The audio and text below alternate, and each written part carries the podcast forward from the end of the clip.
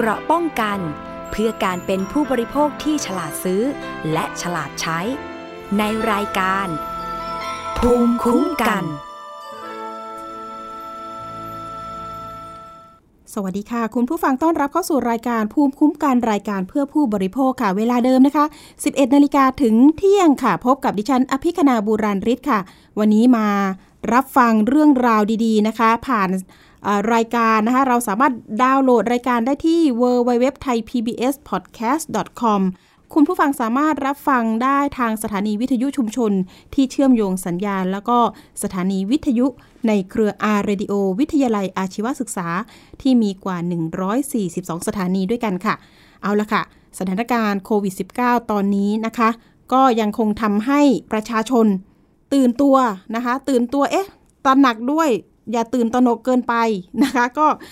มีวิธีการปฏิบัติตัวหลากหลายนะคะ ที่คุณหมอเนี่ยออกมานะคะให้ข้อมูลให้ความรู้ต่างๆมากมาย แต่ว่าข่าวสารที่เกิดขึ้นในแต่ละวันเนี่ยก็ทำให้นะไม่พ้นในเรื่องของความวิตกกังวลของประชาชนนะคะ โดยเฉพาะข่าวสารเรื่องของแคมป์คนงานนะคะที่มีการติดเชื้อกันนะคะมากมายหลายจุด โดยเฉพาะในกรุงเทพมหานครนะคะ คุณผู้ฟัง ตอนนี้ทางกทมนะคะก็ออกมาเข้มงวดออกมาตรการควบคุมนะคะการแพร่ระบาดของโควิด -19 ไม่ว่าจะเป็นตลาดนะคะ แคมป์คนงานรวมไปถึงกิจการที่เกี่ยวกับ call center นะคะหรือว่าสถานประกอบการ call center นั่นเองนะคะ ทางกทมนะคะบอกว่าห้ามเคลื่อนย้ายแรงงานนะคะ ก็มีรายงานข่าวนี่แหละค่ะสองสามวันที่ผ่านมา บอกว่าตอนนี้เนี่ย สถานการณ์มันก็มีการติดเชื้อกันมากขึ้นรวมถึงไปเจอสายพันธุ์นะคะสายพันธุ์อินเดียบ้างอะไรบ้างนะคะ ก็ทำให้โอ้เหตุการณ์หรือว่าสถานการณ์มันจะรุนแรงมากขึ้นหรือเปล่า ก็หลายพื้นที่นะคะ มันมีการแพร่ระบาดหรือว่าเรียกว่าคลัสเตอร์กันอย่างต่อเนื่องเลย มีการติดเชื้อต่อเนื่องจากสถานที่เฉพาะกลุ่มนะคะแคมป์คนงานก่อสร้าง ตลาดมากมายที่ตอนนี้ก็ปิด อยู่หลายตลาดนะคะ ไม่ไม่ว่าจะเป็นตลาดยิ่งเจริญ ตลาดบางกะปิ ส่งผลให้มีผู้ติดเชื้อรายใหม่ แล้วก็ผู้ป่วยสะสมเพิ่มขึ้นส่งผลกระทบต่อความปลอดภัยของประชาชนโดยรวมนะคะ ทางคณะกรรมการโรคติดต่อกรุงเทพมหานครนี่ก็มีการประชุมล่าสุดเลยนะคะ บอกว่าเอาละออกมาตรการนะคะโดยพลตำรวจเอกอัศวินขวัญเมือง บอกว่าต้องมีมาตรการห้ามเคลื่อนย้ายแรงงานก่อสร้างในพื้นที่กรุงเทพมหานคร นะคะ รวมถึงตลาดแล้วก็แคมป์คนงานก่อสร้าง รวมถึงสถานประกอบการที่บอกไปก็คือ call center ให้ปฏิบัติตามมาตรการแนบท้ายนะคะประกาศกรุงเทพมหานคร เรื่องของมาตรการเฝ้าระวัง แล้วก็ควบคุมการแพร่ระบาดของโรคนะคะ ถ้าเกิดว่า ใครฝ่าฝืนนะคะ มีความผิดตามพรบโรคติดต่อ พศ 2558 นะคะ มาตราสามาตรา 53 นะคะ มีมีการปรับด้วยนะคะ ไม่เกิน 20,000 บาทนะ อันนี้คือมีการเคลื่อนย้ายแรงงานนั่นเองนะคะ เป็นการควบคุมโรคนะคะ รวมถึงอาจจะมีความผิดตามมาตรา 18 แห่งพระราชบัญ พระราชกำหนดการบริหารราชการในสถานการณ์ฉุกเฉิน พศ 2548 ก็คือมีโทษด้วยค่ะ จำคุกไม่เกิน 2 ปี ปรับไม่เกิน 40,000 บาท หรือว่าทั้งจำทั้งปรับนะคะ อันนี้ก็เป็นมาตรการในการที่จะไม่ให้มีการเคลื่อนย้ายแรงงาน โดยที่ไม่ได้รับอนุญาตนะคะ แต่ว่าถ้าเกิดว่าจะพากลุ่มแรงงานไปรักษาที่โรงพยาบาลสนามนะคะ หรือว่าที่จุดที่เขา มีให้รักษาอันนี้คืออีกเรื่องหนึ่งนะคะ แต่ว่าถ้าเกิดมีการลักลอบหรือหลบหนีเนี่ย ถ้าเจอนี่นะคะ ก็มีโทษอย่างที่บอกไป ตอนนี้ก็ต่างคนต่างฝ่ายก็ต้องควบคุมสถานการณ์ให้ได้นะคะ ข่าวคลัสเตอร์เหล่านี้แหละค่ะที่ทำให้สร้างความกังวลใจให้กับคนไทยไม่น้อยเลยนะคะ สายพันธุ์ใหม่เข้ามาอย่างเช่นอินเดีย สายพันธุ์แอฟริกาด้วยนะคะ ตอนนี้กรมควบคุมโรคเองเนี่ยก็ โอ้โหทำงานกันอย่างหนักเลยค่ะอ่าอันนี้นะคะเราก็มีความกังวลในในเรื่องของสุขภาพจิต สุขภาพใจของประชาชนนะคะอ่าแล้วก็รวมไปถึงนอกจากนี้นะคะมันมีทางผู้ที่เป็นครอบครัวนะคะที่ติดเชื้อ มีหลายคนเลยทีเดียวที่เกิดความเครียด โดยเฉพาะคนในครอบครัวเนี่ยนะคะได้รับผลกระทบมีทั้งเสียชีวิตนะคะรวมถึงมีผู้ติดเชื้อด้วย อ่าเรามีเคสเคสหนึ่งที่อยากจะยกตัวอย่างให้คุณผู้ฟังได้ฟังกันนะคะ เคสนี้เนี่ยออยู่ที่จังหวัดกาญจนบุรีนะคะ ก็ปรากฏว่าคุณพ่อเนี่ยป่วยอยู่แล้วมีโรคประจำตัวอยู่แล้ว อย่างเช่น เป็นมะเร็งนะคะ เป็นถุงลมโป่งพอง ก็มีการไปรักษาตัวอยู่ที่โรงพยาบาลแห่งหนึ่งในจังหวัดนะคะ ก็ปรากฏว่า ไม่รู้มาก่อนนะคะว่ามีผู้ป่วยที่ติดเชื้อโควิด -19 เนี่ยเข้าไปรักษาด้วยนะคะแล้วก็มีการปกปิดข้อมูล จนกระทั่งคุณพ่อก็มาทราบว่าตัวเองเนี่ยเอออาการเนี่ยมันมันเหมือนกับหายใจลำบากมากขึ้น มีอาการที่คล้ายๆจะเป็นโรคโควิด -19 นี่แหละ ก็มารู้ทีหลังว่าติดเชื้อ ติดเชื้อปุ๊บ คนป่วยที่ปกปิดข้อมูลเนี่ยมันมันสร้างผลกระทบไปถึงพยาบาลนะคะ ผู้ดูแลคนไข้เนี่ยก็ติดเชื้อไปด้วยกัน ทราบคร่าวๆว่าติดเชื้อไปถึง 5 คนสำหรับบุคลากรในนั้น รวมถึงผู้ป่วยแล้วก็คนที่มาเฝ้าไข้ด้วยนะคะ เดี๋ยวเรามีสายของคุณพอลนะคะ ซึ่งเป็นลูกของผู้ติดเชื้อแล้วก็เป็นมีพี่สาวด้วยที่ติดเชื้อไปด้วยนะคะ พูดคุยพร้อมกันสวัสดีค่ะ คุณพอคะค่ะสวัสดีค่ะ ค่ะคุณพ่อโอ้โหเสียใจด้วยนะคะ กับเหตุการณ์ที่เกิดขึ้นนะคะ คุณพ่อเล่าเหตุการณ์พอได้ไหมคะ ไล่เรียงไทม์ไลน์เนี่ย คุณพ่อไปติดเชื้อ กับผู้ป่วยที่ไปรักษาเนี่ยยังยังจำวันเวลาได้ไหมคะ เป็นยังไงบ้างเล่าให้ฟังหน่อยค่ะ คือคุณพ่อเนี่ยเป็นโรคถุงลมโป่ง แล้วก็เป็นมะเร็งอยู่นะคะ ค่ะ เมื่อวันที่ยี่สามเนี่ยก็คือยี่สามมีสายที่ผ่านมาเนี่ยคือไปรักษาอาการที่ที่ท่านเป็นปกติเนี่ยนะคะ ก็คือเป็นประจำที่โรงพยาบาลที่ประจำอำเภอ แล้วก็หลังคือนอนที่โรงพยาบาลเนี่ยสองคืน แล้วก็กลับมาบ้านวันที่ยี่สิบห้าช่วงเย็นเนี่ยก็มีพยาบาลที่โรงพยาบาลนะแจ้งมาว่า ที่วอร์ดที่คุณพ่อไปรักษาตัวเนี่ย มีผู้ป่วยปกปิดข้อมูลเป็นโควิดพ่อก็เลยต้องเข้าไปรักษาตัวอีกรอบหนึ่งตอนนี้ก็คือว่าอาการไม่ค่อยดีแล้ว ส่งไปที่โรงพยาบาลประจำจังหวัดนะคะค่ะเอ่ออยู่ได้ คุณพ่อรักษาอยู่ได้ เอ่อคุณพ่อเสียเมื่อวันที่หกนะคะหกพฤษภาคมที่ผ่านมาใช่ไหมคะหกพฤษภาค่ะ ใช่ค่ะ แล้วก็พอแล้วก็พอคุณพ่อเสียก็คือว่าเสียวันเที่ยงพอห้าโมงเย็นนี้คือว่าต้องทำพิธีเผาศพให้เสร็จสับเรียบร้อยภายในวันนั้นเลยยี่สิบสี่ชั่วโมงนะคะ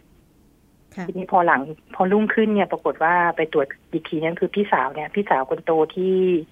เป็นผู้เฝ้าไข้เนี่ย ก็ปรากฏว่าผลเป็นบวกติดอีกคนหนึ่ง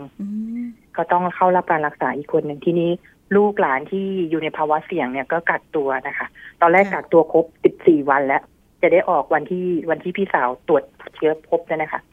ก็เลยเราเลยต้องไปไปกักตัวอีกสิบสี่วัน รวมแล้วยี่สิบแปดวันนะคะ ที่กักตัวของครอบครัวนี้นะคะ พี่สาวออกมาหรือยังคะ รักษาหายหรือยังรักษาหายแล้วค่ะ กลับมาบ้านเมื่อเมื่อวานนี้เองค่ะเมื่อวานนี้แต่ว่าตอนนี้ก็คือว่าต้องแยกบ้านกัน แล้วก็คุณหมอให้ดูอาการอีกสิบสี่วันนะคะ ตอนนี้อยู่คนละหลังเลยใช่ไหมคะ คุณพ่อใช่ค่ะอยู่คนละหลังค่ะค่ะ ตอนที่รักษาพี่สาวมีอาการแบบเป็นยังไงบ้างคะก็ตอนแรกเลยเนี่ยก็คือมีอาการปวดหัวแล้วก็เขาไม่บอกว่าเจ็บคอเพราะเราก็พยายามถามว่าเออเจ็บคอไหมมีอะไรใครจะบอกว่าคันคอ แล้วตอนนั้นช่วงนั้นมันเป็นช่วงที่พ่อพ่อจะชอบวิกฤตนะคะเราก็คิดว่าแกอยู่ในภาวะเครียดด้วย แล้วก็พยายามถามว่าเอออาการเป็นยังไงเลยแกก็บอกว่า ไม่ไม่ไม่แน่ใจว่าเป็นหรือเปล่าประมาณนั้นนะคะ แต่ก็เลยก็เลยตัดสินใจว่าไปตรวจอีกครั้งหนึ่งก็ถึงพบเชื้อ แต่พบเชื้อในวันที่สิบสี่เลยนะคะเห็นบอกไปตรวจตั้งหลายรอบใช่ค่ะสามรอบตรวจกันหลายรอบมากค่ะ ใช่พี่สาวนี่สามครั้งใช่ค่ะคุณพอได้ตรวจไหมคะ ตรวจกี่ครั้งคะ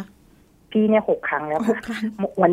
วันนี้ไปตรวจครั้งสุดท้ายค่ะใช่ค่ะก่อนกลับเข้าไปทำงานค่ะ ก็คือไม่พบเชื้อนะคะ ไม่พบเชื้อค่ะอันนี้ให้สร้างความมั่นใจให้กับตัวเองรวมถึงเห็นบอกมีสมาชิกในครอบครัวหลายคนด้วย แล้วก็ที่หมู่บ้านเนี่ยมันเป็นหมู่บ้านที่เป็นเป็นชนบทนะคะเพราะนั้นก็มีอาการเรื่องของคนที่วิตกกังวลอยู่ด้วยนะคะ คนที่รอบข้างในสังคมของหมู่บ้านนะคะมันจะเรื่องขยะเรื่องอะไรเองเนี่ยก็ก็ก็เป็นก็เป็นประเด็นอยู่นะคะใช่ค่ะเป็นประเด็นด้วย หมายถึงว่าในชุมชนเนี่ยตอนนี้เหมือนกับว่ามีครอบครัวคุณพ่อนี่แหละที่ติดเชื้อเหรอคะใช่ค่ะ มีครอบครัวเดียว แต่ว่าก็มีญาติญาติที่ที่โดนกักตัวด้วย แต่ว่าก็คือเขาจะพ้นไปตั้งแต่ว่าติดสีวันแรกไม่ได้โดนรอบที่สองค่ะแต่ในคนในชุมชนก็จะมีกระแสว่า เออ บ้านนี้ติดเชื้ออะไรอย่างเงี้ยนะคะ ซึ่งไม่ไม่ไม่กล้าเข้าใกล้ไม่กล้าคุยด้วย แล้วก็ขยะหน้าบ้านก็ไม่ให้อบตมาเก็บอะไรอย่างเงี้ยค่ะ ซึ่งตอนหลังก็คืออบตก็ให้ทาง อนามัยนะเป็นคนจัดเก็บแล้วก็ใช้ถุงแยกเป็นขยะติดเชื้อไปนะคะอืมตอนที่พี่สาวติดเชื้อเนี่ยก็คือพี่สาวเนี่ยไปเฝ้าไข้คุณพ่อ ใช่ไหมคะ แล้วมีการใช่ไปไปมามาที่บ้านไหมคะ ได้สัมผัสกับใครอีกไหมคือพี่สาวเนี่ยเป็นคนพอเรารู้ว่าพอทางพยาบาลแจ้งมาก่อนนะคะ ว่าสงสัยจะมีคนไข้ที่ติดเชื้อแล้วก็ปกปิดข้อมูลเนี่ย ก็คือแยกบ้านกันเลยนะคะ ปกติพ่อเนี่ยเขาจะอยู่คนเดียวอีกหลังหนึ่งอยู่แล้วนะคะอืมก็คือไม่ได้สัมผัสกับลูกหลานเท่าไหร่ ก็คือจะมีเวลาช่วงเวลาที่ก็มากินข้าว เพราะว่าทำครัวบ้านเดียวแต่ว่านอนนอนแยกกันคนละบ้านอย่างเงี้ยนะคะอ๋อค่ะ ก็เราก็อาจจะเป็นผู้ที่อะเสี่ยงน้อยแหละ ใช่ไหมคะ ใช่ค่ะ แต่ว่าอย่างว่าถึงเราเสี่ยงแต่ว่า เพราะว่าคำน่ะเป็นโควิดในสังคมหมู่บ้านเนี่ยมันเหมือนคนเป็นเอดส์สมัยก่อนนั่นแหละค่ะเหมือนถูกสังคมรังเกียจอย่างนั้นเลยอะค่ะเอ๊ะใช่ค่ะค่ะ แล้วแล้วทางหน่วยงานอย่างเช่น อสมนะคะที่ต้องมาใกล้ชิดมาให้ความเข้าใจกับชาวชุมชน อันนี้เขาทำไหมคะในชุมชนของเราอะค่ะเขาก็มีประกาศเสียงตามสายอะไรประมาณนี้นะคะอืมก็ก็รณรงค์ว่าเออค่ะออกจากบ้านต้องปิดแมสนะค่ะต้องล้างมือบ่อยๆ อะไรอย่างเงี้ยค่ะอืมแต่ว่ารพสตที่ตำบลนี้ก็ดูแลดีนะคะ ค่ะ แล้วก็พอดีหน้าบ้านนี้ก็จะมี บ้านที่ใกล้ๆกันก็เป็นอสมเขาก็จะดูแลเช่นอ๋อฝากซื้อกับข้าวฝากอะไรอย่างเงี้ยได้นะคะค่ะ แต่ว่าคนที่ห่างไกลออกไปหน่อยเขาก็จะแบบว่า ก็รังเกียจต้องพูดตรงๆเลยว่ารังเกียจเลยล่ะค่ะ ใช่ค่ะ เอ๊ะแต่ตอนนี้เนี่ย ข่าวในเรื่องอะพี่สาวเราหายแล้วนะอ่า แล้วเราก็ใช่ค่ะไม่มีเชื้อนะอันนี้พอจะแบบใช่ค่ะเป็นข้อมูลให้ทางอะคนในชุมชนมั่นใจในตัวของกลุ่มของเรายังไงไหมคะ เออเขาก็ยังมีหวัดก็ยังมีก็คนที่โอเค ก็เขาก็ยังดีอยู่นะหมายก็ถึยังงระว่าแวงเขาก็เข้าใจมันมีค่ะสองส่วนค่ะ คนที่เข้าใจคนที่เขาเออได้อ่านหนังสือหรือดูโซเชียลเยอะอะไรเนี่ยเขาก็เข้าใจอะค่ะอืมแต่บางคนที่เขาไม่เข้าใจเลยก็คือแบบว่าก็ก็แสดงอาการเลยอืมใช่ค่ะค่ะมันก็จะมีคนอยู่สองกลุ่ม อันนี้ก็เป็นข้อมูลข้อเท็จจริงเลยที่เกิดขึ้นจริง ๆอะเนาะใช่ค่ะอ่าอีกแล้วอย่างหนึ่งว่าถามว่า เวลาทางราชการหรือว่าหน่วยงานที่มาช่วยหรืออะไรอย่างเงี้ยค่ะ ซึ่งจริง ๆ แล้วถามว่าคนในชุมชนที่อยู่เนี่ยเขาก็จะมีถุงยังชีพมาแจกหรืออะไรเงี้ยจริง ๆ เราไม่ได้ต้องต้องการอะไรประมาณนั้นนะคะ ต้องบอกว่าคนคนที่ติดหรือโดนกักตัวจริง ๆ เนี่ยถุงยังชีพแทบไม่ไม่ต้องก็ได้นะคะ คนต่างจังหวัดนะแต่ว่าเช่น เออ อาจจะมีพวกอันนี้อันนี้ประสบกับครอบครัวตัวเองก็คือว่า เช่นผักสดหรืออะไรเพราะว่าถามว่าถุงยังชีพเนี่ยเขามีอยู่แล้ว มีข้าวสารมีน้ำมันมีอยู่แล้วในชุมชนอือฮึในในบ้านตัวเองค่ะแต่ถามว่าเพราะว่าเขาออกไปซื้อของไม่ได้ เช่น ผักสดหมูเนื้อไก่อะไรพวกเนี้ยคือจะไม่มีจริงๆแล้วเราต้องการแบบนั้นเนี่ยค่ะอืมแต่ว่าไม่มีของสดไม่ได้รับคนเลก็ยจะคิดว่าคนกักตัวค่ะก็ต้องการข้าวสารปลากระป๋องน้ำมันอะไรประมาณเนี้ยค่ะ นึกว่าน้ำท่วมนะคะอืมมาม่าอ่าอะไรอย่างเงี้ย ซึ่งมันไม่ใช่ไงค่ะใช่ป่ะเพราะเราต้องอยู่ตั้งสิบสี่วันไว้ ออกจากบ้านไม่ได้อะไรอย่างเงี้ยค่ะค่ะคุณพอแล้วอืมมีญาติที่ไม่ติดไหมแล้วแบบเป็นเป็นคนไปซื้อของสดมาให้บ้างมีไหมคะ ก็มีค่ะอืมก็ตอนที่นี่ก็ดีนะคะ ตอนเช้าเช้าๆก็จะมีคนก็จะฝากกับข้าวมาแขวนไว้ให้หน้าบ้าน ฝากขนมมาให้อะไรอย่างก็เงี้ยยังมีน้ำใจตรงนี้ ยังมีเนาะยังมีค่ะ คนที่อ่าเขามีน้ำใจคนที่เขาเข้าใจก็ยังมีอยู่ค่ะอืมแต่ว่าแต่ว่ามันมันก็จะอย่างที่บอกอะค่ะ มันก็แยกกันสองกลุ่มชัดเจน คนที่เขาเข้าใจเขาก็จะเรื่องอาทรแบ่งปันอะไรอย่างเงี้ยค่ะ คนที่ไม่เข้าใจก็จะแสดงอาการรังเกียจ เลยแบบเดินไป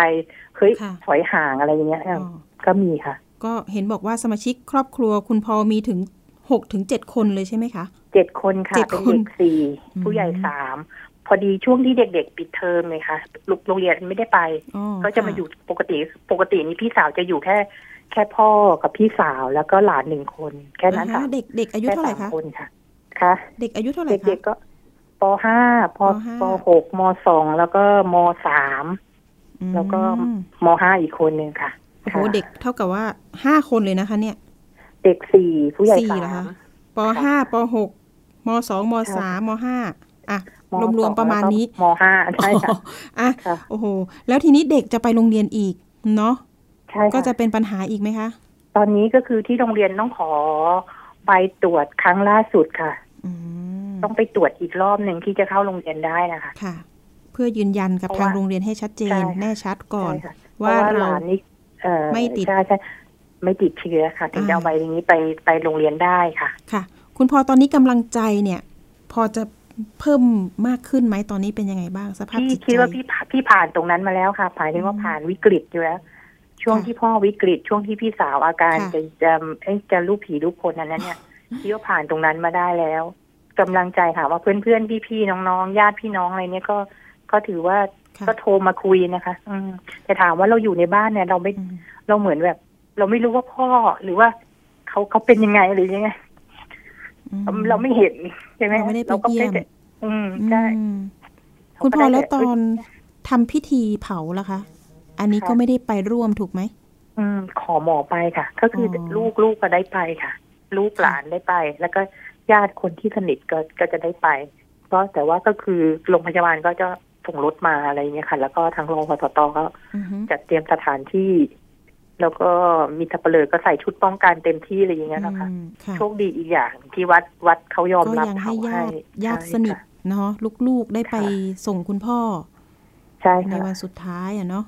ค่ะค่ะ คุณพ่อสุดท้ายนี่อยากจะฝากประเด็นเรื่องของผู้ป่วยที่ติด โควิด แล้วก็มาปกปิดข้อมูลยังไงบ้างเพื่อสะท้อนไปถึงเคสอื่น ๆด้วยค่ะอืมมันมันพี่ก็พูดยากนะถามว่าตอนแรกเนี่ย เราก็รู้สึกว่าเฮ้ยถ้าจะมันเป็นอย่างนี้เนี่ย มันมันทำให้เดือดร้อนหลายคนเสียงบประมาณไปเยอะมาก เพราะว่าแต่ละแต่ละคนญาติผู้ป่วยหรืออะไรเนี่ย ก็มีคนที่นับหนึ่งสองสามอีกครอบครัวแล้วหลายคนค่ะการที่คุณไม่ไม่พูดความจริงแค่แค่คนเดียวเนี่ย มันทำให้กระทบ กับคนในสังคมอีกวงกว้างเป็นร้อยร้อยๆคน โดยเฉพาะเคสเคสที่ที่พี่ไปเจอมาเนี่ยค่ะ พ่อเสียชีวิตแล้วก็มีพยาบาลติดมีคนไข้ติด แล้วก็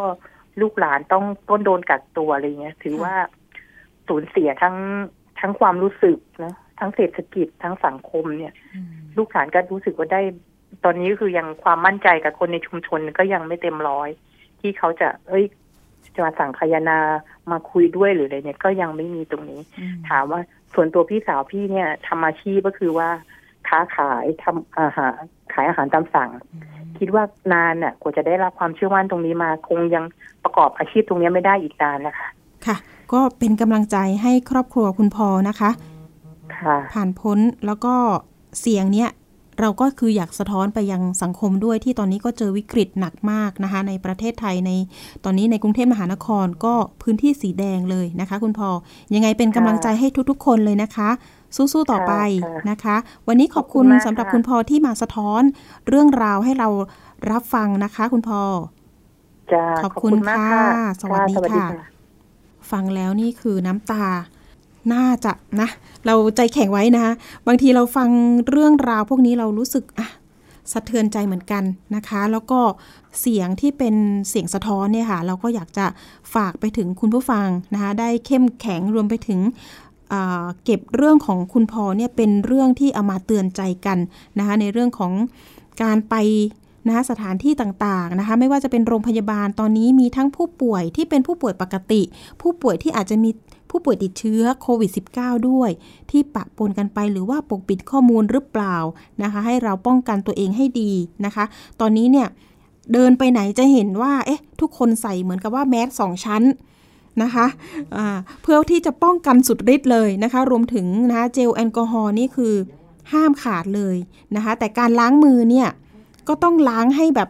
เขาเรียกว่าทุกซอกทุกมุมเลยนะคะ คุณผู้ฟังไม่ใช่แค่ล้างแป๊บเดียวนะ แค่ฝ่ามือ อันนี้ไม่ได้นะคะ คุณหมอบอกว่าต้องล้างให้สะอาดนะคะ ทุกซอกทุกมุมของนิ้วเราเลยนะคะ ล้างมือบ่อยๆ นั่นเองนะคะอะเรื่องนี้นะคะเรื่องของการปฏิบัติตัวหรือว่าจะทำยังไงดีนะคะในการดูแลสุขภาพในช่วงโควิด -19 แบบนี้นะคะ เดี๋ยวเรานะคะได้รับเกียรตินะคะจากผู้ช่วยศาสตราจารย์ ดรปิยวัน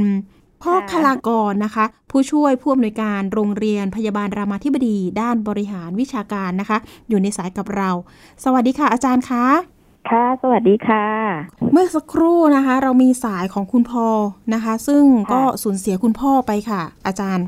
นะคะจากค่ะโควิด -19 นี่แหละ จากการที่ไปรักษาโรคของ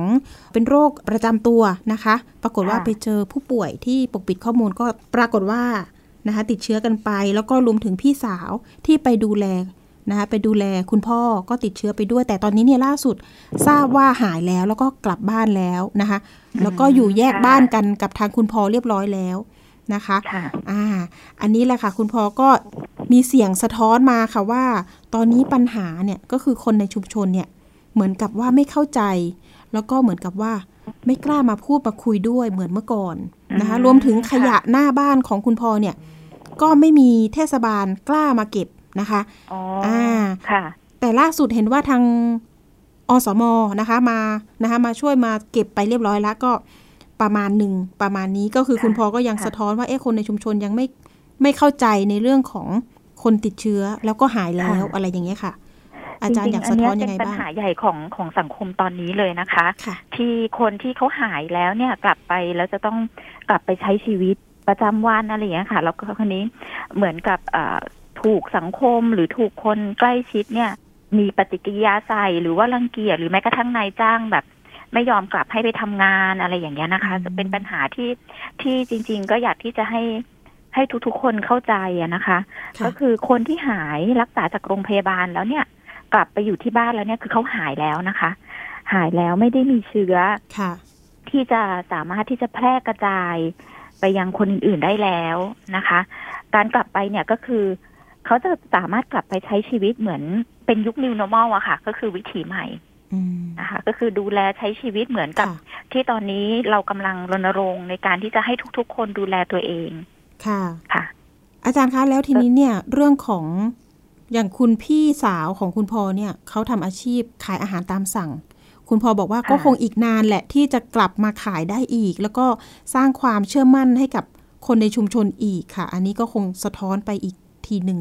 ใช่ไหมคะอาจารย์ค่ะคือถ้าเกิดว่าอาหารเนี่ยนะคะ คือถ้าเกิดว่ามีการทำโดยการผ่านความร้อน ตัวเชื้อโควิด เนี่ยค่ะ เป็นค่ะเชื้อที่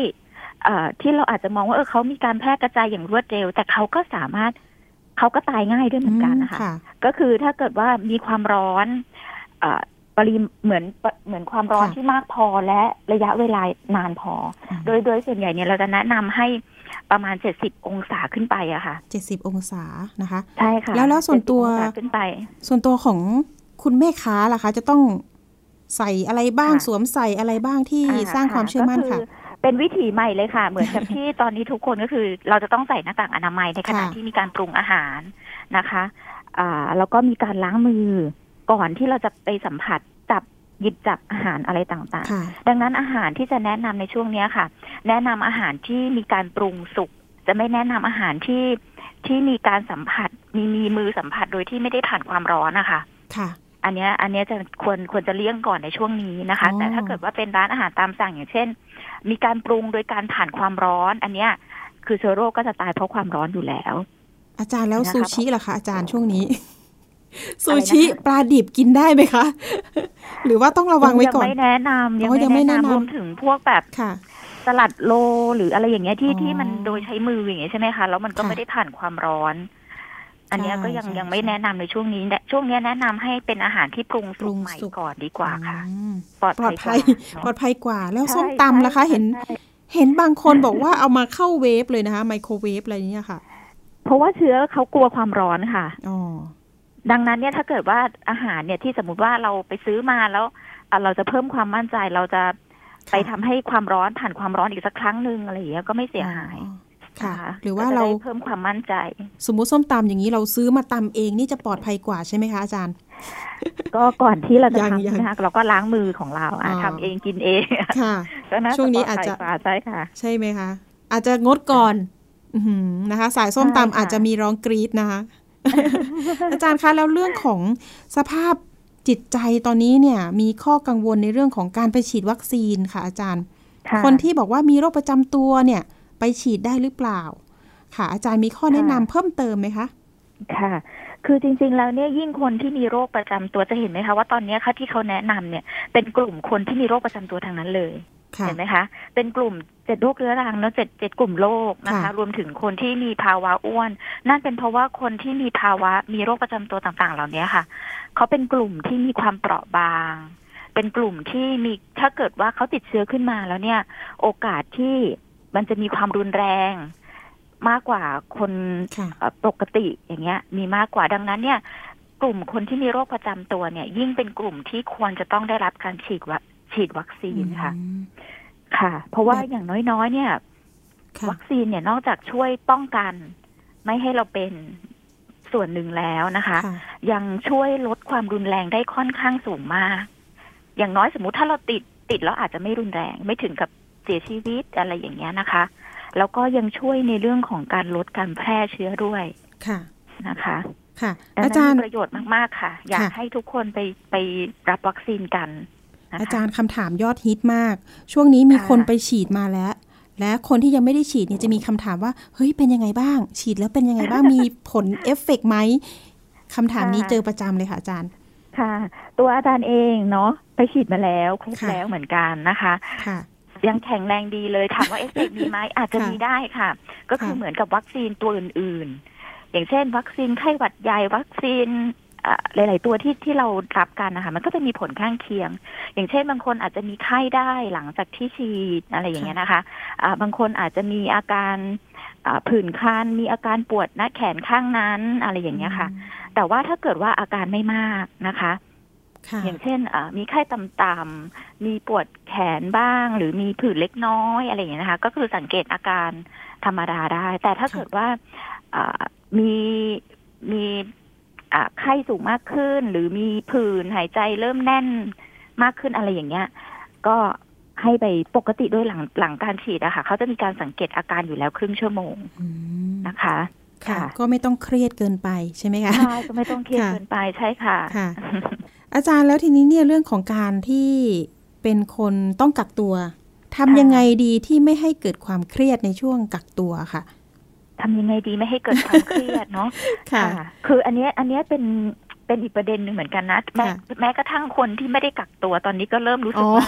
ค่ะเมื่อไหร่นะที่เราจะกลับไปใช้ชีวิตได้เหมือนเดิมอะไรอย่างนี้เนาะใช่อ่าค่ะ คือจริง ๆ แล้วเนี่ย อ่า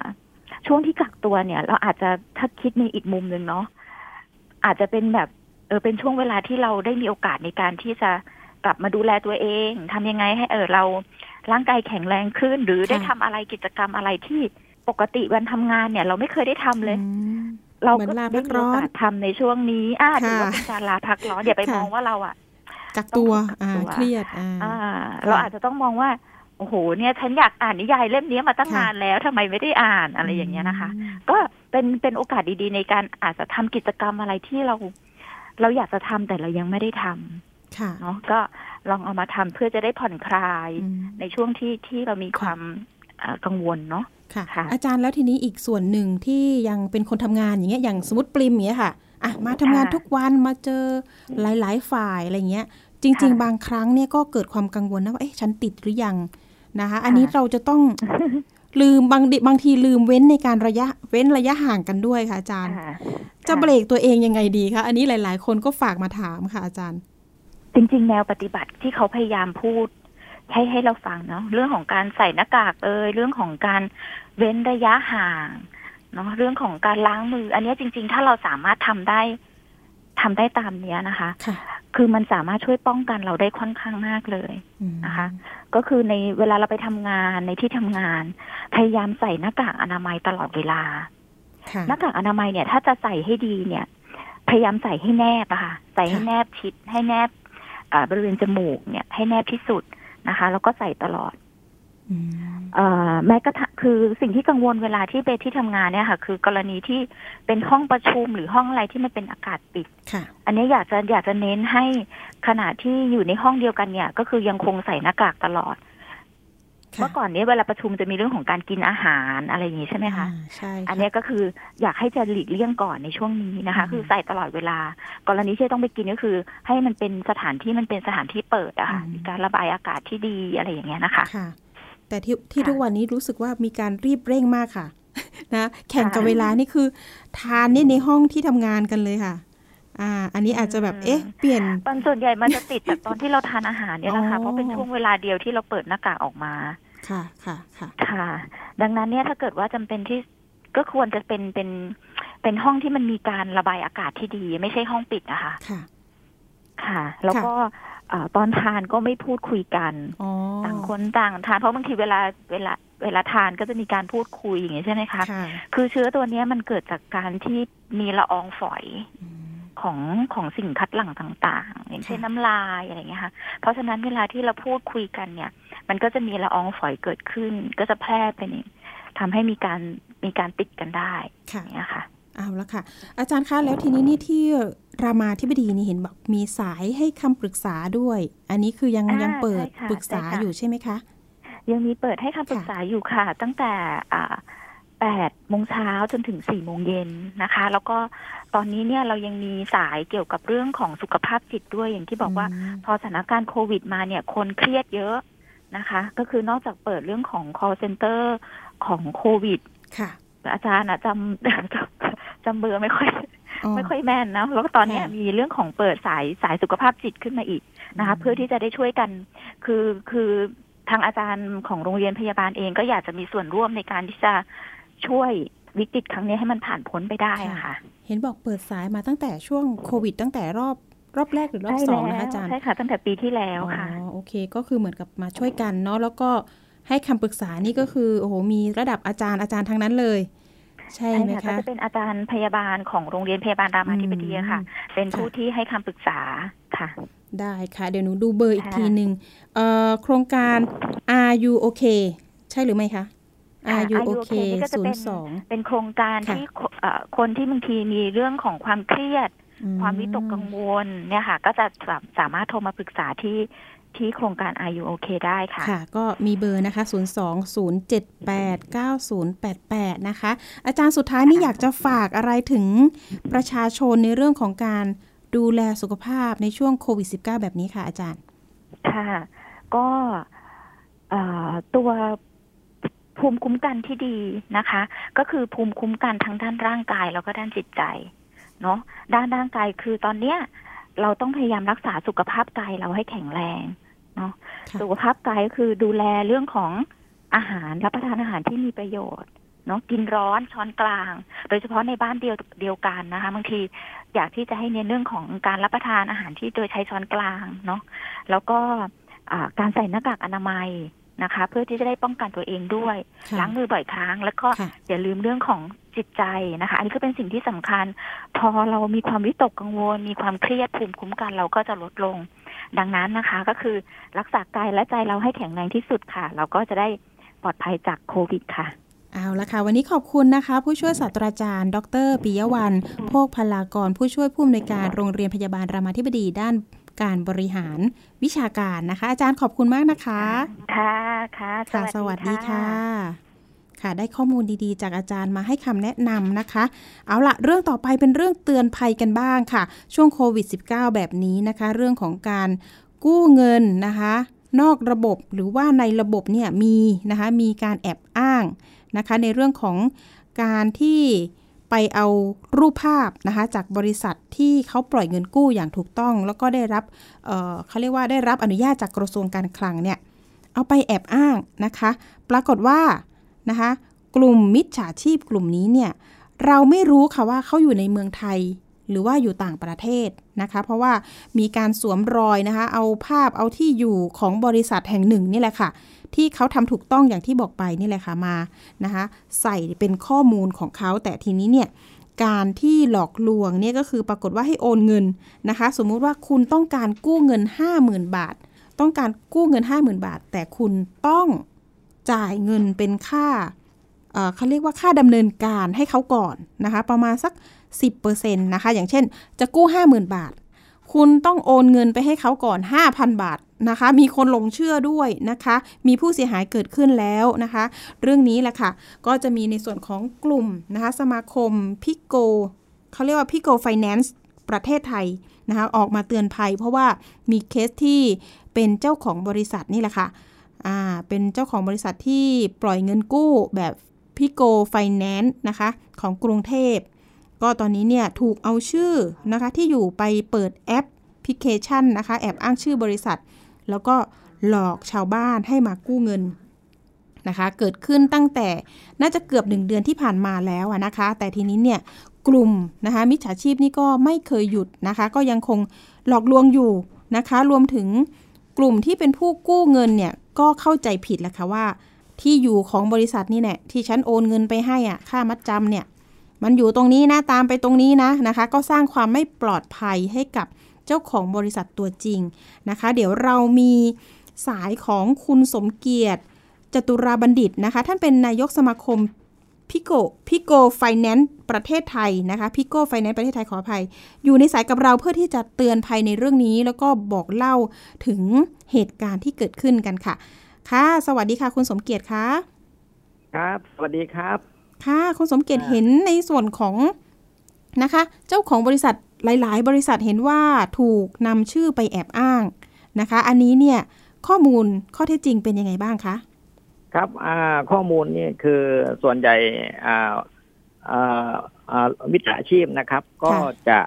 ส่งเม็ดเสร็จไปหาลูกค้าทั่วประเทศนะครับ ก็จะส่งไปแล้วก็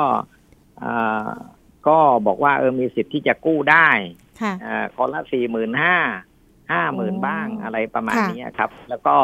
ทำให้อ่าลูกค้าหลงเชื่อ แล้วก็อ่าเรียกเงินล่วงหน้า คือสมมติว่ากู้ได้ห้าหมื่นบาทก็จะขอเก็บค่าธรรมเนียมล่วงหน้าห้าร้อยบาทค่ะนะครับ แต่ว่าตามนโยบายของกระทรวงการคลังหรือว่าของทางสมาคมนะครับ ไม่อ่า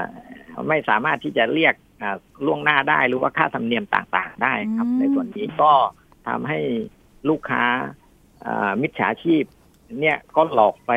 อ่าค่ะจำนวนมากเลยครับจำนวนในมากในส่วนตรงนี้ครับ มีตัวเลขผู้หลงเชื่อไหมคะ คุณสมเกียรติที่โอนเงินไปแล้วมีไหมคะผู้หลงเชื่อที่แจ้งมาที่สมาคมนี่ก็เยอะมากครับโอ้โหอ่าก็แจ้งมาที่สมาคมหรือว่าค่ะอ่าผู้ประกอบการที่อยู่อ่าในสมาชิกสมาคมก็แจ้งมาเยอะนะครับค่ะมีทั้งภาคอีสาน แล้วก็กรุงเทพแล้วก็ภาคใต้นะครับ ครับก็มีมีจำนวนมากครับในในค่ะส่วนตรงนี้ คุณสมเกียรติเห็นบอกว่าแอปพลิเคชันที่หลอกลวงนี่มีหลากหลายแอปพลิเคชันมากๆเลย อย่างเช่น p l o a n มีไหมคะ ครับมีครับ โอ้เห็นบอกว่าเอ๊ะเบื้องหลังแอปเหล่านี้เนี่ยเป็นคนจีนไหมคะที่ดำเนินการนะคะอันนี้พูดไม่ได้เป็นค่ะอ่าเป็นอาจจะเพียงข้อสงสัยข้อนะครับสงสัยว่านะอ่าค่ะว่าคือถ้าเราดูจากการซักประวัติอะไรแล้วอะไรเงี้ยก็อ่า จะเป็นลักษณะประมาณนี้นะครับ แต่ว่าไม่แน่ใจว่าจะเป็นการแอบอ้างไหมนะครับ แต่ว่าอ๋อวิธีการนี่ก็จะคล้าย ๆกันเลย คืออาที่ที่ที่โดนหลอกนะครับ คือสมมติว่าลูกค้าที่ประจวบอ่าคีรีขันธ์อย่างเงี้ยเขาก็สมมติว่าโดนหลอกปุ๊บเขาก็บอกว่าเอาอ่าเขาให้หมายเลขบัญชีมาปุ๊บแล้วสมมติว่าโอนไป สมมติว่าอ่าคุณมีสิทธิ์กู้ได้สี่ห้าแล้วค่ะทีนี้เขาก็อ่าก็ให้หมายเลขบัญชีปุ๊บ ก็โอนไปสี่พันห้ามพอโอนสี่พันห้าเขาบอกว่าโอนบัญชีผิดนะเอ่อเขาก็เอาหมายเลขบัญชีใหม่มาให้อ๋อแล้วก็โอนไปอีกรอบหนึ่งค่ะอีกเพิ่มเติมเนี่ยในส่วนตรงนี้โอ้โหอ่าถ้าใครไม่ถ้าใครไม่โอนต่อเนี่ยเขาก็บอกว่า นี่นะเขาก็มีสิทธิ์ที่จะอ่าฟ้องร้องอะไรเงี้ยเขาก็มีแบบว่าก็มีข่มขู่อีกอ่าเอาอ่าสถานที่ของผู้ประกอบการปลอม ว่าเออเนี่ยมีที่อยู่ที่นี่ที่นี่นะ อะไรเงี้ยประมาณนี้ ค่ะ คุณสมเกียรติเหตุการณ์อย่างนี้ยค่ะ คุณสมเกียรติอยากจะบอกกล่าว แล้วก็เตือนภัยผู้บริโภคยังไงบ้างคะก็อ่าก็อ่าจะมีการเตือนคืออ่าอันเนี้ยผมก็จะมีเพจของสมาคมก็อ่าจะเตือนให้สำหรับอ่าลูกค้าทั่วไปก็ให้ระมัดระวังว่าของทางสมาคมเองหรือของทางกระทรวงการคลังเนี่ยจะไม่มีการเรียกรับเงินก่อนนะค่ะอ่านอกจากจะทำในสัญญาในวันนั้นนะครับอืม ถึงจะ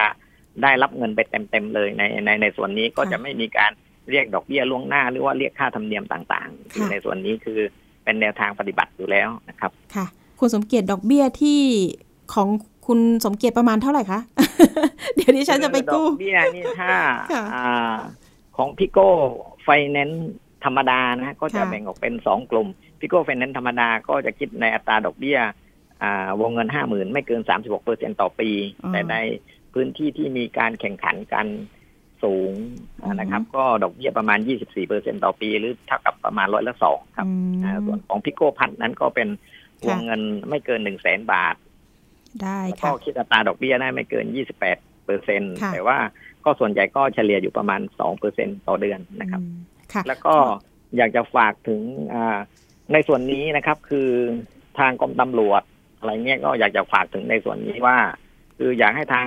กรมตำรวจเนี่ยคือให้มีผู้รับผิดชอบในเรื่องอ่าเรื่องการเงินในส่วนเนี้ยคือส่วนใหญ่พอลูกค้าไปแจ้งความหรืออะไรเงี้ยคือ เพราะว่ามันเป็นเงินจำนวนน้อยอะไรเงี้ยครับอ๋อคือแต่ว่าได้รับผลกระทบมากเลยทั่วค่ะประเทศเลย ตอนนี้อืมถ้าถ้ามีหน่วยงานที่จะรับผิดชอบโดยตรง หรือว่ากลุ่มของอทางตำรวจอาชญากรรมทางเทคโนโลยีอะไรเงี้ยคือที่จะมาดูที่ว่า พอมีคนแจ้งความไปว่า เออเออมีส่วนนี้ส่วนนี้นะ แล้วก็มีลักษณะคล้ายคลึงกัน แล้วก็จะให้มีผู้รับผิดชอบในส่วนนี้โดยตรงอะผมว่าจะดี แต่ถ้าตอนนี้ไปแจ้งความมันเยอะกันหมดเลยทุกสถานีตำรวจเนี่ยวันหนึ่งสามสี่เจ้าสามสี่เจ้า แต่ว่าทางเจ้าหน้าที่อาจจะไม่มีเวลาพอในส่วนตรงนี้ครับ อยากอยากจะให้มีผู้รับผิดชอบโดยตรงครับ ค่ะ วันนี้ก็คือถ้าเกิดว่าใครที่อยากจะดูเรื่องราว หรือว่าเตือนภัยของสมาคมก็เข้าไปดูได้ที่สมาคมพิโก้ไฟแนนซ์ประเทศไทยเนาะเอาละค่ะ วันนี้ขอบคุณสำหรับคุณสมเกียรติจตุราบัณฑิตมากๆนะคะ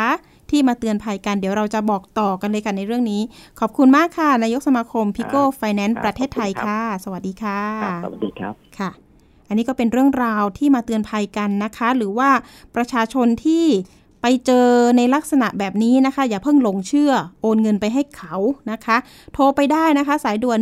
1599ศูนย์ปราบปราม อาชญากรรมทางเทคโนโลยีสารสนเทศค่ะ ของสำนักงงานตำรวจแห่งชาติ หรือว่าจะประสานหรือว่าดู Facebook ของตำรวจไซเบอร์ก็ได้นะคะ เอาละค่ะ ช่วงต่อไปนะคะ ช่วงคิดก่อนเชื่อกับดร แก้วกังสดานอภัยนักพิษวิทยา และคุณชนาทิพย์ไพรพงศ์วันนี้เสนอตอน ไนเตรตในพืชอันตรายหรือไม่ งานวิจัยใหม่บอกมีประโยชน์ไปติดตามค่ะ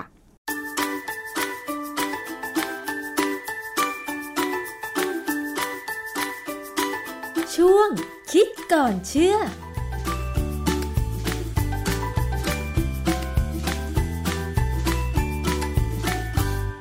บกันในช่วงคิดก่อนเชื่อกับดรแก้วกังสดานนภัยนักพิษวิทยากับดิฉันชนาทิพไพรพงษ์เช่นเคยนะคะ วันนี้เราจะมาพูดถึงสารไนเตรตค่ะคุณผู้ฟัง โดยทั่วไปแล้วสิ่งที่เราได้ยินเกี่ยวกับไนเตรตนะคะ มักจะได้ยินในด้านที่ไม่ค่อยจะดีสักเท่าไหร่ ว่าไนเตรตเนี่ยถ้ามันเจือปนอยู่ในอาหารแล้วอาจจะส่งผลต่อสุขภาพใช่ไหมคะ แต่ว่าในความเป็นจริงแล้วไนเตรตมันคืออะไร มันปนเปื้อนอยู่ในไหนได้บ้างนะคะไนเตรตเนี่ย ก็คือดินประสิวที่บางทีอาจจะปะปนอยู่ในอาหารจำพวกแหนมหรือว่าปลาส้มอะไรอย่างเงี้ยนะคะ แต่ว่ามันมีงานวิจัยอะไรเกี่ยวกับไนเตรตบ้างต้องมาฟังจากอาจารย์แก้วค่ะ อาจารย์คะไนเตรตคืออะไรคะอาจารย์ไนเตรตเนี่ยนะกรณีหนึ่งก็คือปุ๋ยนะฮะปุ๋ยไนเตรตเราเราไม่ใช่ไนไตรต์เป็นปุ๋ยนะเราใช้ไนเตรตส่วนใหญ่เนี่ยเราเราจะได้ยินคำว่าไนเตรตและไนไตรต์ไนไตรต์ในส่วนใหญ่จะอยู่ในการผลิตอาหารเนื้อหมักเลย พวกไส้กรอกหมูแฮมเบคอนนะฮะไนไตรต์เนี่ยส่วนใหญ่จะเป็นสารค่อนข้างจะบริสุทธิ์แล้วก็แพงส่วนไนเตรตนี่ถูกกว่า ถ้าเป็นไนเตรตเกรดที่เขาใช้ทำปุ๋ยเนี่ยก็จะค่อนข้างจะสกปรกหน่อย ก็ไม่เป็นไรเพราะต้นไม้เขาไม่มีปัญหา จริง ๆ ไนเตรตเนี่ยก็เป็นองค์ประกอบหนึ่งของดินประสิวที่เอาไปทำเป็นทำดินปืนเราสามารถผลิตไนเตรตได้จากขี้ค้างคาวเขาก็ไปเก็บขี้ค้างคาวกันเนี่ยในถ้ำเนี่ยเพื่อเอามาทำดินปืน แต่ว่าคงเอามาสกัดทำเป็นไนเตรตสำหรับทำอาหารยากยากไปหน่อยนะะส่วนมากเนี่ยเอาไปทำเป็นปุ๋ย ปุ๋ยไนเตรตเนี่ยเวลาเราใส่ให้ต้นไม้เนี่ยต้นไม้จะเอาไปเปลี่ยนไปเป็นเป็นกรดอะมิโนสร้างเป็นโปรตีนนะส่วนที่เหลือก็จะสะสมอยู่ตามใบตามอะไรก็ตามเนี่ยนะก็เป็นตามธรรมชาติ ดังนั้นเนี่ยมีผักหลายชนิดเลยที่มีไนเตรตค่อนข้างสูงเออเช่นมีบทความหนึ่งผมบางจริงมีบทความหลายบทความ แต่ผมไปพยายามค้นอันที่ ทันสมัยหน่อยก็คือ food sources of nitrate and nitrites the physiologic context for potential health benefit เขาพูดถึงพืชหรืออาหารที่เป็นแหล่งของไนเตรตกับไนไตรเลยนะ แล้วก็พูดถึงในแง่ของการที่มันจะเป็นประโยชน์กับสุขภาพนะในวารสารชื่อ American Journal of Clinical Nutrition ปี 2009 คือรายละเอียดเนี่ยเขาก็มีนะว่ามันมีประโยชน์ยังไง แต่ก็ไม่ได้ระบุอะไรชัดเจนนัก แต่ว่าเขาให้รายชื่อผักไว้เยอะ ผักบางอย่างเนี่ยเราสามารถหากินได้ในบ้านเราเลย เช่น คื่นช่ายฝรั่งหรือ celery celery นี่ก็ต้นใหญ่ๆกินไหมเคยกินต้นใหญ่ๆ เราเอาเฉพาะก้านเนี่ยมาจิ้ม dip จิ้มพวกมายองเนสจิ้มพวกไอ sandwich spread อะไรกินอร่อยดีนะฮะมีพวกผัก cress ซึ่งคล้ายๆเป็นพวกผักบุ้งฝรั่งอะนะผัก cress ผักกาดหอม บีทรูทแดงกล้วยเล้ง ผักกาดขาวปลีกล่ำปรีกระเทียมต้น ผักชีฝรั่ง พวกนี้จะเป็นผักที่มีในเตรดค่อนข้างสูงค่ะ เพราะอะไรอาจารย์ เป็นธรรมชาติของเขาที่เขาจะสะสมมันไว้ในใบ หมายความว่าตอนที่ปลูกผักพวกนี้เนี่ย คือเขาใส่ปุ๋ยไนเตรตเข้าไป แล้วพอมันเจริญเติบโต แต่ว่ามันยังไม่ถูกนำไปใช้ก็คือมันจะสะสมตาม ต้นตามใบของพืชเหล่านี้ใช่ไหมคะ คือโดยธรรมชาติเนี่ย ถ้าในดินมีไนเตรตพอเขาก็ดูดจากดินอืมแต่ถ้าดินนั้นไม่ดีเขาก็ใส่ปุ๋ยเท่านั้นเองนะฮะค่ะจริง ๆ แล้วเนี่ยผักพวกนี้เนี่ย เราแนะนำให้กิน เพราะส่วนใหญ่จะเป็นผักใบเขียวค่ะนะและมีประโยชน์ มีสารพวกสารธรรมชาติต่างๆ ที่ดีอะนะฮะดังนั้นเนี่ยไม่ต้องไปกังวลเรื่องไนเตรตในในผักพวกนี้ เพราะว่าอะไรเพราะไนเตรตเนี่ยมีความเป็นพิษต่ำไม่เหมือนไนไตรนะค่ะไนไตรเนี่ย ตักช้อนเดียว สมมติตักช้อนช้อนชาเนี่ยใส่ลงไปในก๋วยเตี๋ยวชามอย่างเงี้ยนะ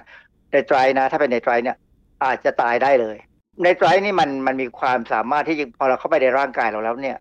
มันจะไปทำให้ฮีโมโกลบินที่เม็ดเลือดเราเนี่ย เสียสภาพ แต่ไนเตรตเนี่ยไม่ค่อยเป็นอย่างนั้นอะนะโอกาสที่จะมีปัญหาเนี่ยน้อย คือมีบทความเรื่องหนึ่งชื่อ a non-fatal intoxication with a high dose sodium nitrate ในวารสาร BMJ Case Report นะ ของปี 2014 เขาให้ข้อมูลว่ามีผู้ชายคนหนึ่งอายุ 67 ปี กินโซเดียมไนเตรต 75 กรัม เข้าไปโดยบังเอิญก็ก็ผิดปกติแหละ ทางเดินอาหารก็ไม่ค่อยดีนะ ก็เกิดอาการมวนท้องอะไรแบบเนี้ย ต้องใช้เครื่องช่วยหายใจ แล้วก็มีการดูแลระบบเลือด แต่ว่าไม่พบอาการตัวเขียว คือถ้าเป็นไนไตรท์นะปริมาณเท่านี้นะตัวเขียวแน่เพราะว่าฮีโมโกลบินมันเสียสภาพไปแล้ว มันนำออกซิเจนไม่ได้นะค่ะฮะผู้ชายคนนี้ก็ฟื้น กลับบ้านได้ภายในวันนั้นแหละ ไม่มีปัญหาอะไรเท่าไหร่ เพราะฉะนั้นไนเตรตเนี่ยไม่ได้มีอันตรายมากมายนักเขาเอาไปใช้ทำหมูแฮมหมูเบคอน หรือถ้าบ้านเราเอามาใช้ทำปลาส้มปลาจอมอะไรก็ตามเนี่ยนะไม่ต้องใช้มากค่ะนะใช้นิดหน่อยมันก็อาจจะพอใช้ได้นะไม่มีปัญหานะค่ะ อาจารย์เมื่อกี้อาจารย์บอกว่าไนเตรตเนี่ยถ้าเขาเอาไปทำเป็นปุ๋ยเขาสกัดมาจากขี้ค้างคาวใช่ไหมคะ แต่ว่าถ้าเป็นไนเตรตที่นำมาใช้ในอาหารล่ะคะเขาทำมาจากอะไร เออมันมีเป็นแร่ธาตุที่เขาสามารถขุดได้ขุดได้บ้างนะฮะหรือสังเคราะห์ขึ้นมาอะไรก็ได้นะฮะอันนี้ผมไม่ค่อยเข้าใจวิธีการที่เขาผลิตพวกเนี้ยนะฮะเพราะว่ามันไม่ใช่หน้าที่ผมที่ต้องไปศึกษามากอืผมรู้แค่ประโยชน์กับอันตรายมันเท่านั้นเองนะฮะค่ะวันนี้เราจะคุยกันว่าไนเตรตเนี่ยจริงๆถ้ามากับใบพืชเนี่ยนะมันมีประโยชน์บางอย่างเกี่ยวกับสุขภาพของเราอืมมีบทความเรื่องหนึ่งชื่อ vegetable nitrate intake blood pressure and incident cardiovascular disease Danish diet cancer and health study คือบทความเนี่ยเป็นเรื่องของไนเตรตในผักที่คนดานิชคือพวกดานิชเนี่ยเขากินผักที่มีไนเตรตเนี่ยแล้วปรากฏว่า blood pressure ของเขาหรือความดันโลหิตเนี่ยมันดูดี แล้วมันจะเป็นการลดโรคเกี่ยวกับเส้นเลือด นะเส้นเลือดโรคโรคที่เกิดกับเส้นเลือดเนี่ยมันมีที่หัวใจกับที่สมองเนี่ย มันลดลงไปได้พอสมควรเอ่อบทไอ้บทความเนี่ยตีพิมพ์ในวารสาร European Journal of Epidemiology ปี 2021 เนี่ยนะฮะอันนี้เป็นจริงๆแล้วเนี่ยมันเป็นงานวิจัยส่วนหนึ่งของโครงการใหญ่ของเขาเลย ชื่อ Danish Diet Cancer and Health Study Danish นี่คือคนเดนมาร์กโครงการเนี่ยมีคนเข้าร่วม ตอนเริ่มต้นโครงการเนี่ยห้าหมื่นสามพันหนึ่งร้อยห้าสิบคน แล้วเขาก็มีเก็บข้อมูลต่างๆเนี่ยและมีส่วนหนึ่งเก็บข้อมูลพื้นฐานการบริโภคไนเตรตจากผัก ก็คือพูดง่ายๆกินผักอะไรเขาก็ไปเก็บผักนั่นนะมาวิเคราะห์ไนเตรตค่ะนะฮะทีนี้ปรากฏว่าในช่วง 23 ปีของการติดตามผลเนี่ยมีอาสาสมัครจำนวน 14,088 คน ป่วยเป็นโรค CVD CVD ก็คือโรคเกี่ยวกับเส้นเลือดต่างๆ นะทั้งหัวใจทั้งสมองเนี่ย คือถ้าป่วยเป็นพวกเนี้ยนะส่วนใหญ่ก็ตายอะอืนะมเส้นเลือดสมองถ้ามันอุดตันเมื่อไหร่เนี่ยเขาเรียกว่าสโตรกก็คือช็อกอะค่ะนะฮะปรากฏว่ากลุ่มอาสาสมัครที่กินไนเตรตจากผักในปริมาณสูงอืประมาณค่าเฉลี่ยเนี่ยประมาณ 59 มิลลิกรัมต่อวันค่ะดูไม่มากนะ แต่ความจริง 59 มิลลิกรัมเนี่ยหมายความว่ามันอยู่ในผักนะเพราะฉะนั้นผักก็มากพอสมควรอืมพวกนี้เนี่ยจะมีความดันโลหิต ความดันโลหิตเนี่ยมันมี2ตัวใช่ไหมตัวบนกับตัวล่างค่ะนะ เขาบอกว่าความดันโลหิตตัวบนเนี่ยต่ำลง 2.58มิลลิเมตรประหลอดค่ะ ความดันตัวล่างเนี่ยต่ำลง 1.38มิลลิเมตรประหลอด เมื่อเทียบกับอาสาสมัครกลุ่มที่กินไนเตรตจากพืชต่ำค่ะนะกินต่ำนี่หมายความว่าประมาณ 23 มิลลิกรัมต่อวัน สรุปแล้วเนี่ย คนที่กินไนเตรตสูงกว่าประมาณเท่าตัวเนี่ย จะมีความดันโลหิตที่ดีกว่าอืมนะค่ะแล้วเขาก็มาดูผลงาน เมื่อเร็วๆเนี่ยเขาก็มานั่งดูค่าเฉลี่ยดูผลว่าคนที่ยังมีชีวิตอยู่เนี่ยเป็นยังไง ก็บอกว่าคนที่กินไนเตรตสูงเนี่ยนะความเสี่ยงต่อโรคหัวใจขาดเลือดเนี่ย ลดลง 12เปอร์เซ็นหัวใจล้มเหลวลดลง 15เปอร์เซ็นค่ะ หลอดเลือดสมองขาดเลือดลดลง 17เปอร์เซ็นค่ะ แล้วก็หลอดเลือดส่วนปลายลดลง 26เปอร์เซ็นเพราะฉะนั้นเนี่ยการกินผักซึ่งมีไนเตรตเนี่ย เป็นตามธรรมชาติที่เขามาเนี่ยนะ มันมีผลดีที่ทำให้โรคเกี่ยวกับหลอดเลือดเนี่ย ลดลงค่ะนะปัญหาจะเกิดเนี่ยลดลงค่ะเลยสรุปว่าถ้ากินไนเตรตจากผักอย่างน้อย 60 มิลลิกรัม ก็ประมาณผักใบเขียวหนึ่งถ้วยค่ะถามว่าหนึ่งถ้วยคือเท่าไหร่บังเอิญของคนไทยเนี่ย เราไม่มีมาตรฐานถ้วย ใช่ เออจริงๆถ้วยนี่มันก็คือหนึ่งครับ คือถ้าใครสนใจเนี่ยไปดูร้านขาย อุปกรณ์ปรุงอาหารทำเค้กทำอะไรนะเขาจะมีถ้วยมาตรฐานให้เห็น จะมีถ้วยมาตรฐานให้เห็นว่าเป็นเท่าไหร่คือ ผมก็ไม่รู้จะอธิบายกัน มันไม่ใช่ถ้วยแก้วอะมันเป็นถ้วยแบบ ที่เขาใช้ตวงแป้งตวงอะไรอะนะเขาจะมีหนึ่งถ้วยเนี่ยสัญลักษณ์ว่านี่คือหนึ่งถ้วยถึงปริมาณที่เท่านี้คือได้ปริมาณที่แน่นอน ใช่ไหมคะอาจารย์ใช่ฮะคืออาหารฝรั่งเขาตวง อาหารไทยเราใช้หยิบนะกะเอากเอาเพราะฉะนั้นหนึ่งถ้วยผัก ผักหนึ่งถ้วยนี่ผมก็ประมาณว่าสักหนึ่งในสี่ของจานอาหารธรรมดาที่เรากินข้าวแล้วกันนะค่ะนั่นน่ะอาจจะช่วยลดความเสี่ยงของโรคหัวใจและหลอดเลือดได้อืมนะฮะค่ะ ที่เขาสรุปมาเนี่ยนะคะว่าถ้าบริโภคไนเตรตที่ได้จากผักอย่างน้อย 60 มิลลิกรัมต่อวัน หรือผักใบเขียวหนึ่งถ้วยเนี่ย ลดความเสี่ยงต่อการเกิดโรคหัวใจและหลอดเลือด มันหมายความว่าอะไรอาจารย์ คือโรคหัวใจและหลอดเลือดเนี่ย มันเป็นเพราะว่าเส้นเลือดหัวใจเนี่ย มันกระชับเข้ามา มันมันบีบตัวมากเกินไปนะฮะแล้วไนเตรตเนี่ยพอเข้าไปในร่างกายเราเนี่ยร่างกายเราจะเปลี่ยนไปเป็นไนตริกออกไซด์ไนตริกออกไซด์เนี่ยจะเป็นอนุมูลตัวหนึ่งซึ่งก็ไม่ค่อยเสถียรนักหรอก แต่เวลาอยู่ในหลอดเลือดเนี่ยเขาจะทำให้หลอดเลือดเนี่ยขยายตัวได้อืมนะฮะคือถ้าสมมติเราไม่กินไนเตรตจากผัก ร่างกายก็จะเปลี่ยนกรดอะมิโนตัวหนึ่งคือแอลอาร์จินีนเนี่ย ให้ไปเป็นไนตริกออกไซด์เหมือนกัน โดยใช้เอนไซม์ในร่างกายเราเปลี่ยนเอง คือถ้าเราเปลี่ยนได้อย่างเงี้ยนะ หรือถ้าเรากินไนเตรตเข้าไปแล้วเปลี่ยนเป็นไนตริกออกไซด์ได้เนี่ยนะค่ะโอกาสเป็นโรคความดันโลหิตสูงจะต่ำลงอืมนะฮะแต่อย่างของกรณีของผมเนี่ย ผมเป็นความดันโลหิตสูง เพราะว่าหลอดเลือดผมมันแก่แล้ว คือพอแก่แล้วเนี่ย อะไรอะไรมันก็เริ่มแย่นะ การหดตัวมันก็ไม่ขยายอะ มันหดมากกว่าขยายค่ะซึ่ง เราก็เลยต้องกินยาเข้าไปลดการหดตัวอือฮึให้มันขยายออกไปบ้างค่ะนะฮะแล้วแบบนี้ถ้าอาจารย์จะเพิ่มการกินผักใบเขียวที่อาจจะมีไนเตรตอยู่บ้างเนี่ยจะช่วยได้ไหมอาจารย์เออหมอเขาบอกเขาเป็นเพอเอิญหมอเนี่ยเป็นหมอยานะหมอยาก็จะบอกว่าไม่ได้ต้องกินยาอ๋อเหรอคะแต่ว่าการที่เรากินผักเนี่ยเราได้อย่างอื่น เราได้สารพวกที่ช่วยต้านอนุมูลอิสระสารวิตามินต่างๆแล้วแม้กระทั่งโปรตีนอะไรเงี้ยเราก็ได้จากผักใบเขียวนะค่ะเพราะฉะนั้น ผักพวกนี้ควรกิน คืออย่างที่บอกอะประจำมาว่าผักผลไม้ครึ่งจานพยายามกินให้ได้อย่างนั้นนะฮะส่วนที่เส้นเลือดมันจะดีไม่ดีเนี่ยก็อยู่ที่บุญที่กรรมแล้วกัน คือมันอยู่ที่พันธุกรรมด้วยค่ะบ้านผมเนี่ยพี่น้องผมเนี่ยกินยาทุกคนเลย เกินห้าสิบเนี่ยกินยาทุกคน ซึ่งก็เป็นธรรมชาติคนไทยเนี่ยนะหรือว่าว่าไปแล้วในโลกเนี่ยนะยาลดความดันโลหิตเนี่ย คือยาที่ใช้มากที่สุดในโลกค่ะ อาจารย์โดยสรุปแล้วไนเตรตถ้ามา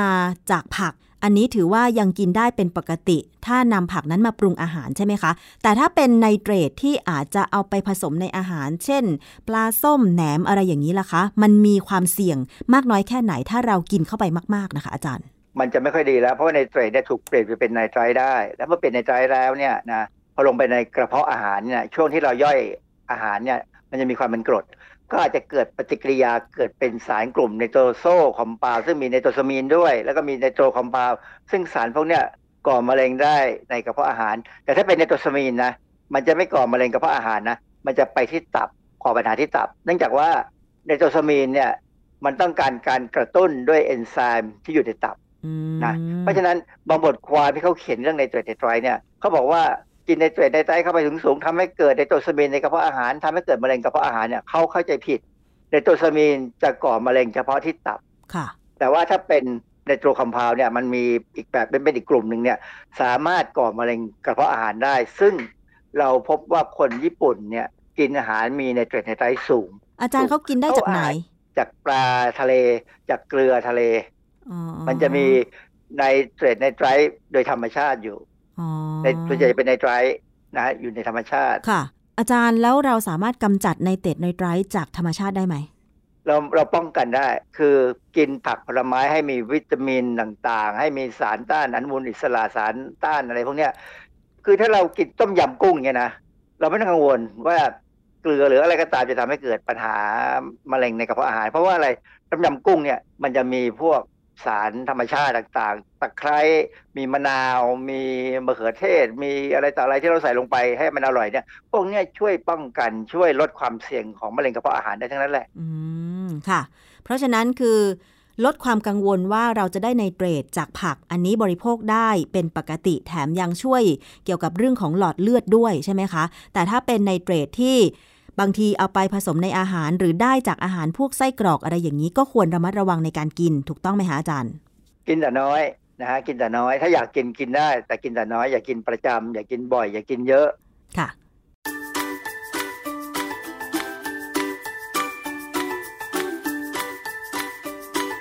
ช่วงคิดก่อนเชื่อ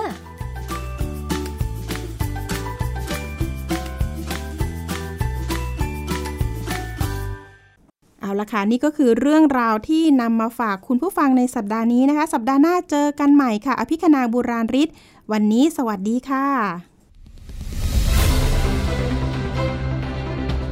ติดตามรายการได้ที่ www.thaipbspodcast.com แอปพลิเคชัน Thai PBS Podcast หรือฟังผ่านแอปพลิเคชัน Podcast ของ iOS Google Podcast Android Podbean SoundCloud และ Spotify ติดตามความเคลื่อนไหวของรายการและแสดงความคิดเห็น โดยกดถูกใจที่ facebook.com/thaipbspodcast